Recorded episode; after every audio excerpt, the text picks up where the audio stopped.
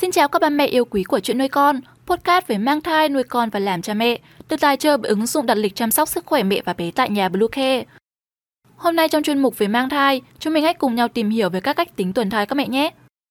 Các mẹ hãy tải ngay app Bluecare để đặt lịch tắm bé, điều dưỡng vú em, chăm sóc trẻ sơ sinh, xét nghiệm và điều trị vàng da cho bé tại nhà, nhắc và đặt lịch tiêm chủng. Ngoài ra thì Bluecare còn cung cấp các dịch vụ xét nghiệm níp lấy mẫu tại nhà, massage mẹ bầu, chăm sóc mẹ sau sinh, thông tắc tia sữa, hút sữa và rất nhiều dịch vụ y tế tại nhà khác. Truy cập ngay website bluecare.vn hoặc gọi ngay hotline 24 trên 7 098 576 8181 để được tư vấn cụ thể các mẹ nhé.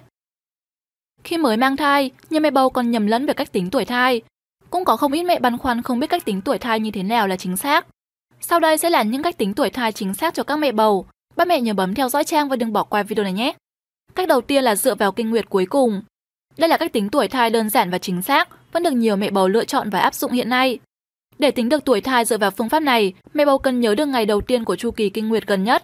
Khi có dấu hiệu chậm kinh, là em bé của mẹ đã được tính là 4 tuần tuổi.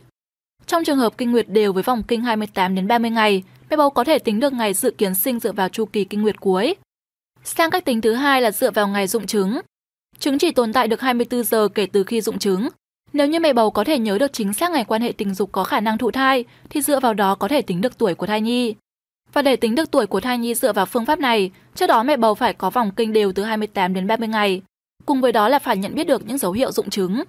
Hoặc với những trường hợp đo nang trứng để tính được thời điểm quan hệ vào ngày dụng trứng, thì phương pháp này cũng khá là chính xác.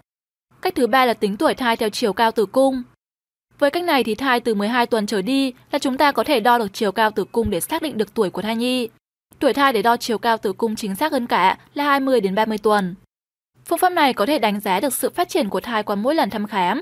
Tuy nhiên, độ chính xác của kết quả chỉ đạt mức trung bình vì còn phụ thuộc vào cơ địa của mỗi mẹ bầu. 4 là tính tuổi thai theo siêu âm. Dựa vào những số đo của hình ảnh siêu âm trong sản khoa, bác sĩ sẽ xác định được tuổi thai tại thời điểm siêu âm đó. Kết quả siêu âm thai trong vòng 12 tuần sẽ được cân nhắc để tính dự kiến sinh cho thai nhi. Ngoài đánh giá tuổi thai, thì siêu âm còn giúp đánh giá những hình thái của thai nhi để từ đó phát hiện ra những bất thường. So với phương pháp truyền thống, thì siêu âm thai có thể tính được tuần thai chính xác đối với những mẹ bầu không nhớ rõ ngày kinh, kinh nguyệt không đều hay dài ngày, đặc biệt là đối với những thai 3 tháng đầu.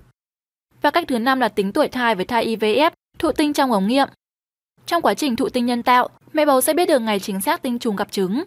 Với thai IVF thì thường được chỉ định bởi bác sĩ và được thực hiện tại những trung tâm hỗ trợ sinh sản. Vậy nên với những trường hợp có thai tự nhiên thì sẽ không áp dụng được cách tính tuổi thai này. Và trên đây là những cách tính tuổi thai cho mẹ bầu. Dựa vào những cách này, mẹ bầu có thể ước tính được tuần thai cho em bé. Từ đó bác sĩ sẽ đánh giá sự phát triển của thai theo từng tuần, đưa ra những lời khuyên hợp lý cho mẹ. Cảm ơn ba mẹ vì đã dành thời gian để lắng nghe. Chúc các mẹ sẽ có một thai kỳ thật khỏe mạnh và thật nhiều niềm vui. Chúc đứa con xin chào và hẹn gặp lại.